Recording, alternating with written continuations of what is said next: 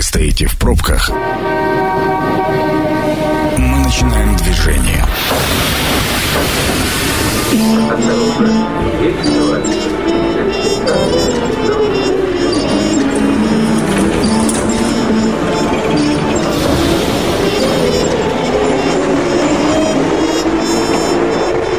Метро. Главные темы Красноярска. Еще раз добрый вечер. Это программа «Метро». Дмитрий Полуянов, Сергей Васильев. Дим, добрый вечер тебе. Добрый вечер. Сегодня мы собрались для того, чтобы обсудить э, такую значимую, на наш взгляд, тему. Дело в том, что Роспотребнадзор проверяет э, красноярцев на иммунитет к коронавирусу. Вот с 19 числа э, запущено тестирование, бесплатное тестирование, угу. насколько я понимаю. Все красноярцы, желающие, могут Э, принять в нем участие, заполнить анкету и э, узнать, есть ли у них антитела к коронавирусу, нет ли э, этих антител. Э, ну вот мы с э, Дмитрием задумались как раз на тему, ну вот узнал ты и чего, для чего все это нужно, для чего все это необходимо. Сегодня попытаемся разобраться вместе с нашими экспертами и вместе с вами, наши уважаемые радиослушатели. Мы работаем в прямом эфире. На всякий случай скажу, 219 11 10, телефон прямого эфира. Да, но еще вопрос, который мне не дает покоя. Много об этом говорят, но пока фактов лично я нигде не встретил. Какие последствия после того, как ты переболел? Э, много об этом говорят, но, правда, я пока не знаю и не хотелось бы узнавать, если честно. Ну да, ну и еще один немаловажный вопрос. А вот если у тебя есть антитела, то, э, ну, у нас же пока вирусологи прогнозируют и вторую волну, да? да? А как-то это поможет справиться, да? Насколько они живучи, сколько этих антител должно... Ну, то есть вопросов действительно очень и очень много. Ну что, постараемся сегодня разобраться в этих вопросах. И у нас э, первый эксперт. Остановка по требованию. У нас на связи со студией Елена Юртаева, главный специалист-эксперт управления Роспотребнадзора по Красноярскому краю. Елена Петровна, добрый вечер. Здравствуйте. Э, нас хорошо слышно? Да. А, ну, э, давайте начнем по порядку. Э, значит, э, насколько я понимаю, что в Красноярском крае можно вот в течение недели да, пройти обследование на наличие антител к COVID-19. А для чего это необходимо? Вот с вашей точки зрения, потому что мы-то тут по-обывательски с Дмитрием рассуждаем, а вот с точки зрения Роспотребнадзора. И как происходит запись на это тестирование? Ну, я хочу прежде всего сказать, что это оценивается популяционный иммунитет, и в этом участвуют как Управление Роспотребнадзора по Красноярскому краю, Центр гигиены и эпидемиологии в Красноярском крае и Министерство здравоохранения. Для, для этого надо зайти на сайт Управления Роспотребнадзора по Красноярскому краю или Центра гигиены и эпидемиологии и заполнить там анкету до 29 числа, чтобы прошел отбор тех лиц, которые подлежат данному виду обследования. Угу. А, уточняющий вопрос. Популяционный иммунитет, что это за зверь такой, если простым это языком? Это иммунитет населения. Просто у нас э, есть иммунитет к различным инфекциям. Вот сейчас э, мы непосредственно занимаемся изучением иммунитета коронавирусной инфекции. Елена, а означает ли это, что э, при наличии иммунитета человек больше не заболеет коронавирусом? Но об этом мы пока не говорим. Мы пока будем изучать и смотреть, что у нас получится. То есть э, вы сейчас э, занимаетесь сбором данных, ну, с э, научной точки зрения, насколько я понимаю? Да. Угу. А кто может принять участие? Потому что я так понимаю, что есть определенные ограничения, то есть не, ну, не все смогут принять участие. А вот кто может, а кто не может, и почему? Все желающие могут принять участие в тестировании самостоятельно или с помощью своего представителя. Это для детей и лиц, которые не имеют доступа в интернет. А критерием исключения являются те лица, которые находятся сейчас на стационарном или амбулаторном лечении с диагнозом ковид. То есть абсолютно все остальные могут принять участие в тестировании и получить ответ на вопрос, есть у них иммунитет или нет? Ну, будет все равно проводиться определенный отбор потому что исследуются определенные возрастные группы населения, поэтому всех будут уведомляться, все будут удовлены надлежащим образом, подошли они в эту группу или нет. А кому э, не стоит отправлять заявку и э, ну, по, по причине отказа? Ну, мы же сказали, что это лица, которые находятся сейчас на стационарном или амбулаторном лечении. Вот они исключаются. из данного вида исследований. А, Елена Петровна, еще один вопрос. А, подскажите, а, каково должно быть э, количество протестированных? Чем больше, тем лучше? Или существует определенная там выборка для того, чтобы, ну, то есть ее было достаточно? Да, будет метод применен случайной выборки путем рандомизации по критерию возрастов и будет сформирован реестр лиц, которые будут допущены для, для взятия крови. Елена Петровна, а тесты а, отечественные или э, зарубежные? На сегодняшний день у нас в России зарегистрировано несколько отечественных тест-систем, на которых работают наши лаборатории, расположенные на территории Красноярского края. Угу.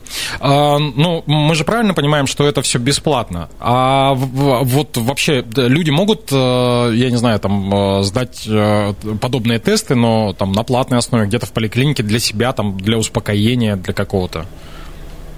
Да, для проведения обследований граждан, которые выразили желание добровольно пройти тестирование, они могут обратиться к тем лабораториям, частным фирмам собственности, которые проводят данные исследования на нашей территории. Это территория БВ, ИХМИ или те лаборатории, которые получили разрешение на проведение данного вида исследований. Угу. Спасибо огромное. Э, еще раз напомню, на связи со студией была Елена Юртаева, главный специалист-эксперт управления Роспотребнадзора по Красноярскому краю. И вот как раз мы э, выясняли, ну, ну с точки зрения Роспотребнадзора, для чего это необходимо? Телефон студии 219 11 10. Вы делали тест на коронавирус или нет? И если не делали, то желаете. А если желаете, то для чего? Очень интересно. Ну да, тут э, важно понимать. Э, кстати, вот э, ты сам как к этому относишься? Я пока не определился. Я не знаю, делать или нет. И вот по причине одной. Если я узнаю, что у меня есть антитела, как мне дальше быть? Э, мне не носить маску, мне изменить свой образ жизни, и пока я не получил ответа на свой вопрос. А, у меня э, также есть сопутствующие вопросы, но они связаны немножко с другим. Если у меня есть антитела, это значит, что я уже переболел, а в какой момент это было и с кем я тогда контактировал. И вот тут как раз возникает масса-масса вот э, вопросов, которые, ну, спать спокойно точно какое-то время не дадут, ну, потому что ты начнешь подозревать признать как минимум сам себя, что ты являлся переносчиком как минимум вот этой э, штуки всей. А ты никому не говори об этом, ну, если узнаешь.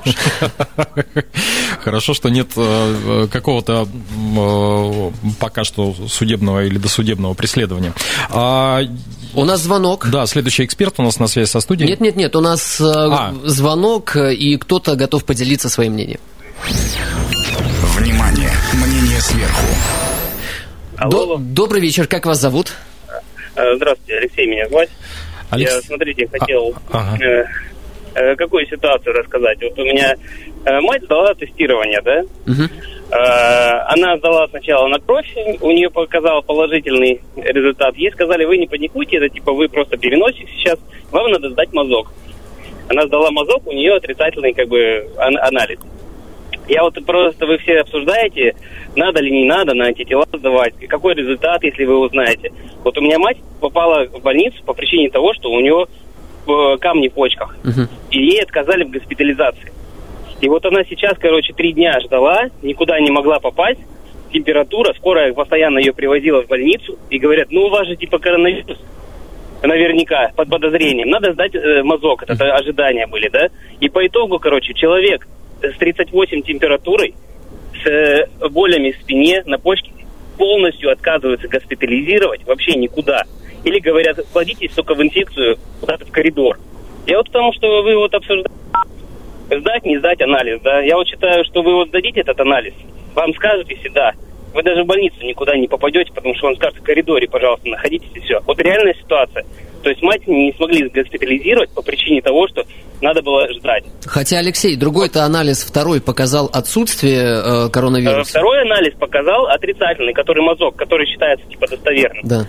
И вот э, в текущей ситуации, как бы, да, больницы просто не принимают людей. Тут получается, что если вы сдадите, да, и узнаете, что у вас там положительный, то получается у вас просто, если, не дай бог, скорая какая-то куда привезет, вам во всем откажут. Просто мест нет. То есть, если вы э, попадете туда не с, не с каким-то коронавирусом, а с посторонней болезнью, вам просто на все говорят нет. Uh-huh. Вот я вот не знаю, как к этой ситуации относиться. Спасибо. Да, как к ней относиться? Ничего хорошего в этой ситуации, естественно, нет. Э, ну вот давайте следующий эксперт. Следующий эксперт. Остановка по требованию. Николай Валентинович Осипов, биолог, начальник отдела приема проб биологического материала Красноярского краевого центра профилактики и борьбы со СПИДом. Николай Валентинович, добрый вечер. А, добрый вечер. А, Николай Валентинович, Роспотребнадзор объявил про бесплатное тестирование. Вы уже слышали на антитела по коронавирусу. Что такое антитела и о чем вообще идет речь? Антитела – это специфические белки, которые возникают в организме в качестве гуморального иммунитета а, в ответ на проникновение различного рода антигенов, ну, вот в частности, вирусов. Ага, а если проще? Ну, то есть, если, допустим, организм наш столкнулся с каким-то определенным антигеном, uh-huh. а, например, вот вирус, да, uh-huh. то именно к этому вирусу, именно к данному вирусу будут вырабатываться специфические белки, которые будут его нейтрализовать, скажем так.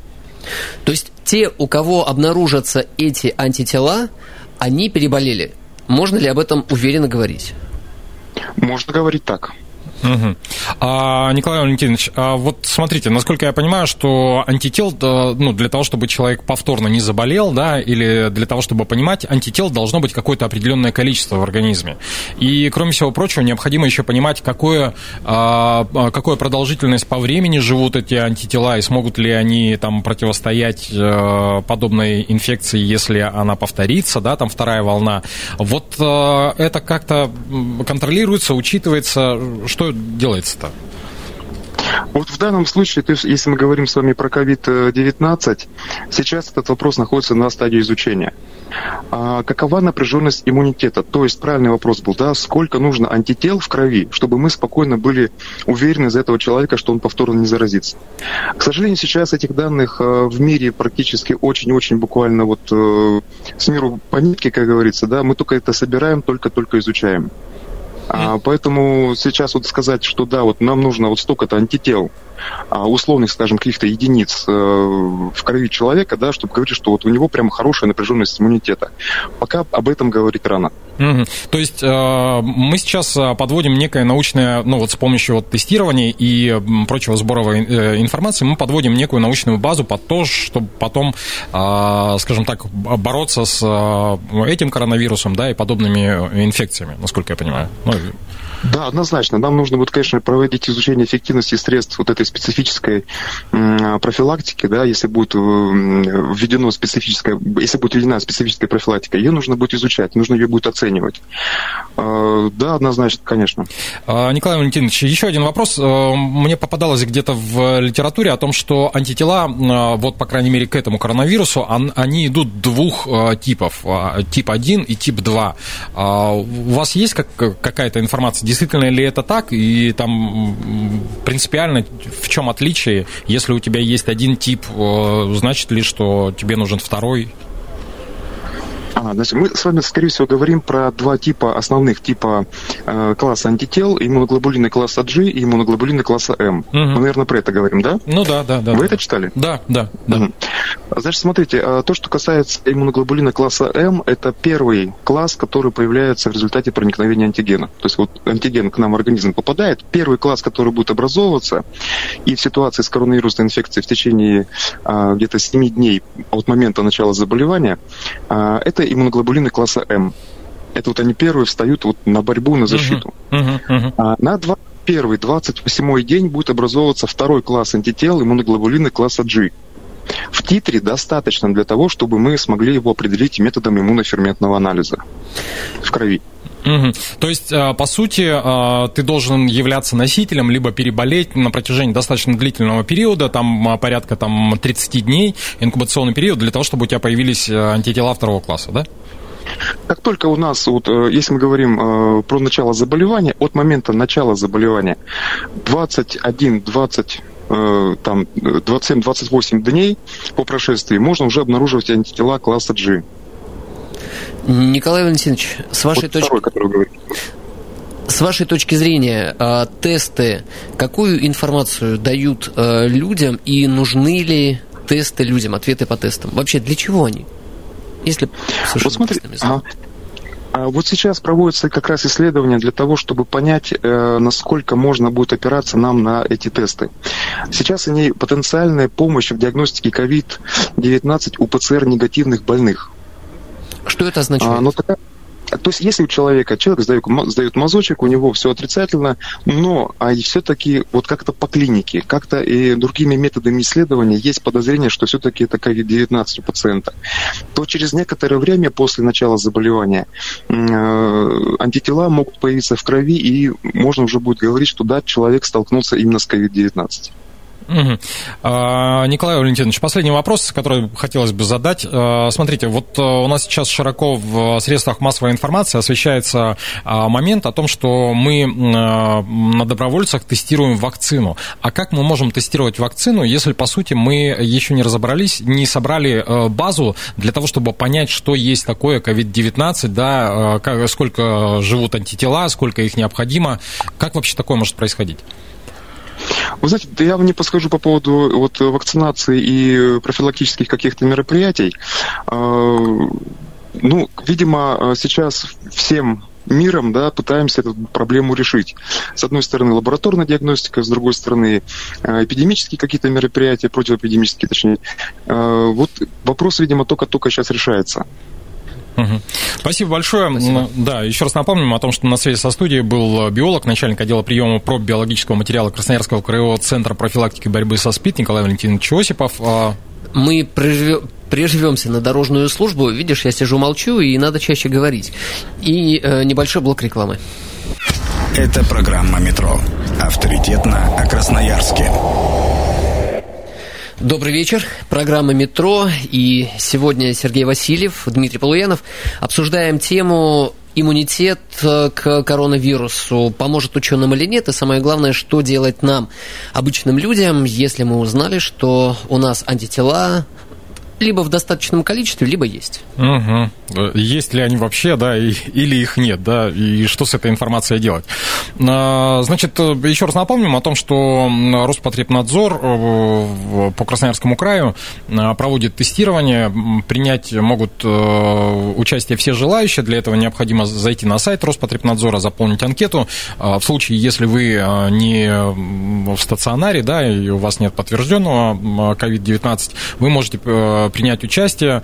И на наш с Дмитрием взгляд, в данном случае это больше такая помощь э, в последующей работе. Да, в исследователям, да. чем самим людям. Да, потому что, ну вот, э, действительно определиться э, с тем, что хорошо это или плохо, э, что с этой информацией делать, как с ней жить дальше, ну, пока, собственно говоря, не очень понятно. Телефон студии 219 1110, и сегодня мы спрашиваем у вас, а, проходили ли вы тест на коронавирус, планируете ли проходить, если прошли, у вас есть результат, что вы с, с этой информацией делаете? Да, кстати, еще раз э, уточню, что касается тестирования в э, Роспотребнадзоре, то здесь тестирование бесплатно, а может быть вы платно это делали, сколько сколько это стоит. Ну, вот. Неделю уже, да, Сергей? Да, до 29 числа, насколько я понял, до 29 можно пройти вот это самое тестирование. Ну, сегодня уж на календаре 24 То есть в течение 10 дней с 19 началось, да, 29 закончится. В общем, не откладывайте. Ну да, если, если есть такое желание.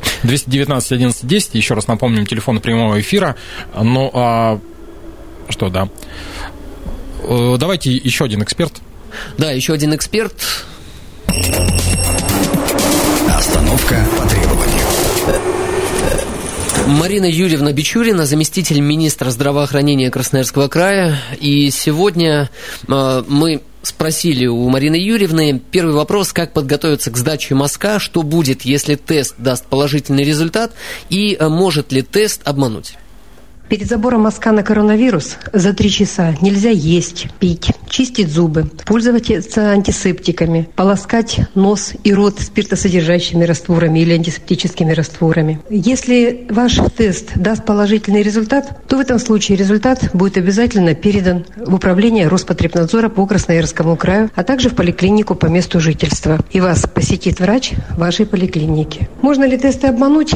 Ну вот в этом я очень сомневаюсь, потому что метод ПЦР – это очень высокочувствительный метод. Не, на мой взгляд, что чаще можно даже получить ложно положительный результат уже после окончания лечения, потому что этот метод ловит малейшие частицы РНК вируса и определяет его в вашей пробе. Марина Юрьевна, а подтвердите или опровергните э, вот такую информацию, переболев коронавирусом, человека выработается к нему иммунитет. Так ли это? Новый штамм коронавируса COVID-19 вызвал мировую эпидемию. Сейчас она в самом разгаре. Вирус действительно новый, человечество впервые встретилось с ним. И поэтому сейчас только идет формирование статистики и накапливание знаний в отношении этой новой инфекции. По формированию иммунитета тоже еще окончательного ответа нет. Но вот если говорить в отношении других коронавирусов, с ним человечество живет уже давно, достаточно знакомо, и информация о формировании иммунитета вообще в другим видам коронавируса, конечно же, у них есть. В отношении других коронавирусных инфекций у человека формируется клеточный иммунитет. И повторное заражение возможно, но оно бывает значительно реже или протекает гораздо легче. COVID-19, молодой вирус, он мутирует достаточно быстро, и и э, поэтому сейчас идут еще изучения, как формируется иммунитет. Ну, по аналогии можно сказать, что повторные заражения вполне вероятны. Но опять же ожидаем, что если это будет повторное заражение, то человека будет переносить значительно легче. Марина Юрьевна, каково количество переболевших? Какие последствия для здоровья человека несет коронавирус? Ну и остаточные явления, осложнения? Последствия для здоровья у людей, перенесших коронавирус, зависят от того, в какой форме коронавирус у человека протекал. Если это была легкая форма, малосимптомная или вообще носительство, то никаких последствий для организма человека не наступит. Другой вопрос, если развивается вирусная пневмония, которая вызвана новой коронавирусной инфекцией. Да, вирусная пневмония – это серьезное заболевание. Это развивается в легких мощная воспалительная реакция. Идет отек. Это воспаление держится достаточно длительный промежуток времени. И, к сожалению, специфических препаратов, вот как вот антибиотики при бактериальной пневмонии действуют, так вот на вирусную пневмонию, вызванную ковид, таких специфических препаратов нет. Идет симптоматическая терапия терапия. И при выздоровлении ткань легких может заменяться соединительной тканью, возникать фиброз. Профилактировать это можно и нужно в определенной степени вы сами себе можете помочь. Потому что когда идет процесс выздоровления, необходимо вспомнить, что есть элементарные вещи. Есть дыхательная гимнастика, которая не позволяет формироваться рубцовой ткани на месте бывшего воспаления.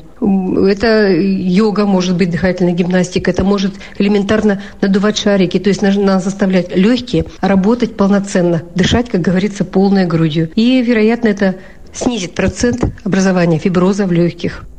Ну и последний вопрос, Марина Юрьевна. Что у нас э, с коечным э, фондом? Хватает ли на сегодняшний день?